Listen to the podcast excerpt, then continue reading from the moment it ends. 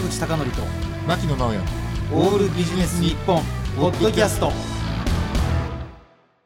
本日のテーマはビジネスパーソンに芸術素養は必要かですあの本日はあのいつも相手してくれている牧野さんがいないんで僕の一人喋りで、やっていきたいと思うんですがあの最近ですね本当にあのビジネスパーソンのための芸術入門だとか美術入門ちょっと違うかもしれませんがワイン入門とかねこれまでだったら仕事人ビジネスパーソンとなかなかちょっとくっつかないようなテーマっていうのがすごくこうくっついて本になっているわけなんですね。でさてちょっとだけ皆さん話ずれるかもしれませんがあの私あの毎週あのあるテレビ番組でコメンテーターをしているんですね。でコメンテーターをしている時にはすごくこれ言いたいんだけどこれ言ったらちょっと社会的問題があるだろうということで言えないこともあるわけなんですね。でこれ数年前でしたかこれ皆さんも覚えていらっしゃいますかねあのタイで詐欺を働いた日本人女性が捕まったということありましたね。でその時になんとその日本人女性は当時60歳だったわけですけどあのどういうふうに、え現地で詐称していたかというと年齢を36歳っていうふうに詐称してたんですよ。でこれどう思います？坂口さんって言われたんで、まあ、これ言いませんでしたよ。言わなかったけど年齢詐称12倍の法則っていうのがあるんですね。きっとあの女性って干支を聞かれて答えられなかったことが何回かあったはずなんですよ。だから、え、馬年？え？え？え？ってなって、それ12の倍速で絶対詐称しないといけないっていうのを彼女は決めていたはずなんだ。だから、年齢詐称の12倍の法則に当てはまったはずだって僕思ったんですが、まあ、朝の番組でそういうことを熱弁するわけにいかないですから、まあ、ちょっと詐欺はいけませんねとかいう話をしたんですが、あの、これはもう完全にこう見たらわかるって話じゃないですか。ね、見たらわかるのに36歳って言い張ってたのはこれかなり無理があるんですが今回のテーマとなっている芸術だとかアートこれはなかなかあの見ただけではわからないっていうのが本音だと思うんですね。でこれ昔こういうふうなあの笑い話がありましてあの新しい新興芸術新興芸術というのは新しく最近起こってきた美術展をですねある美術館の館長さんが企画したという話があるんですね。これ当然あの繰り返しですがこれあの冗談ですよ。でその美術展ではなんとその館長さんがもうデタラメに描いた絵とかあるいは小学生とかが本当にデタラメに描きまくった絵をずっとこれ展示してものすごく高尚な難解な解説文だとかあるいは現代美術の評論家のですね推薦文を載せてその美術展を開催したっていうのがあるわけです。でそしたらその美術展に来たお客さんは一様に感心して帰っていったらしいんですって。でその館長さんがネタばらしをした後にあの館長さんがインタビューに答えて「いやー実は俺も現代芸術ってのが分かんない」と。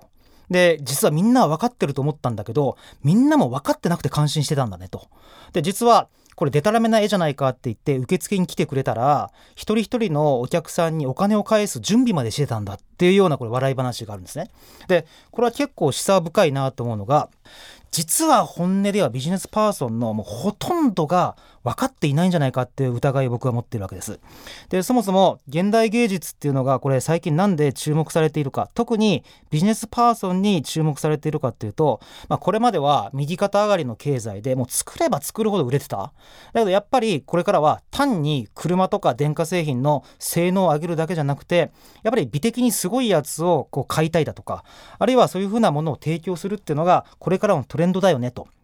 要するにこれまでみたいに数値化できるやつだけじゃなくて数値化できないようなセンスのいいやつをやっぱり商品として作っていかなければいけないというのがもう根底にあると思うんですね。だけどですよ。テレビ番組で一流芸能人たちを集めて目隠しであのものすごく高い肉を食わせるとか。で片やもう一歩にはスーパーで買った安い肉を食わせる。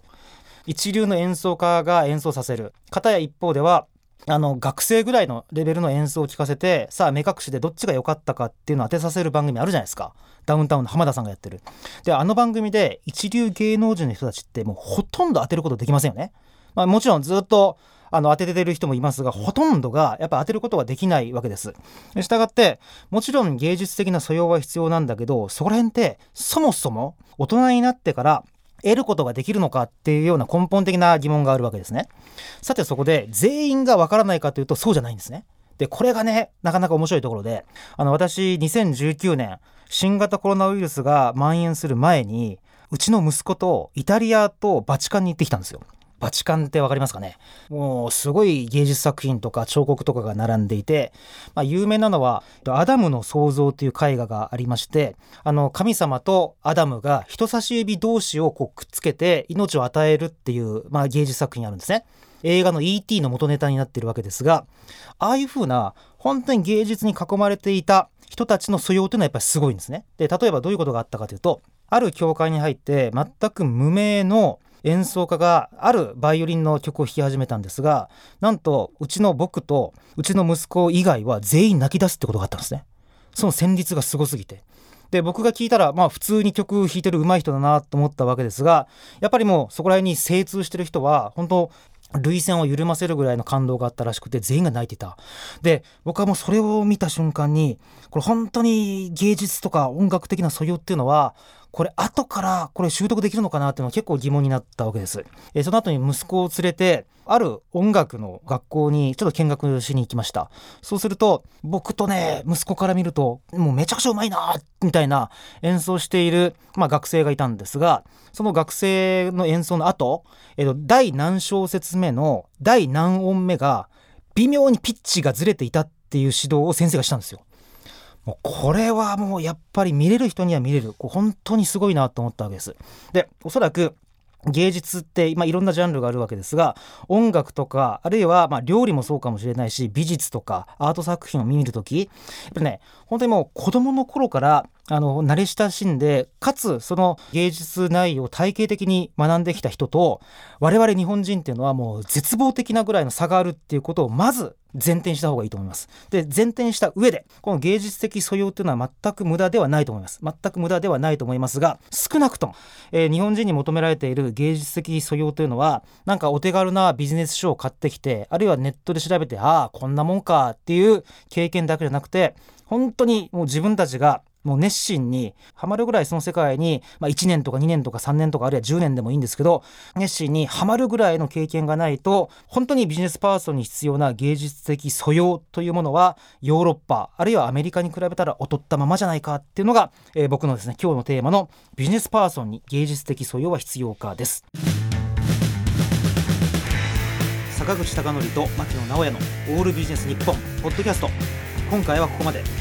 次回もお楽しみに。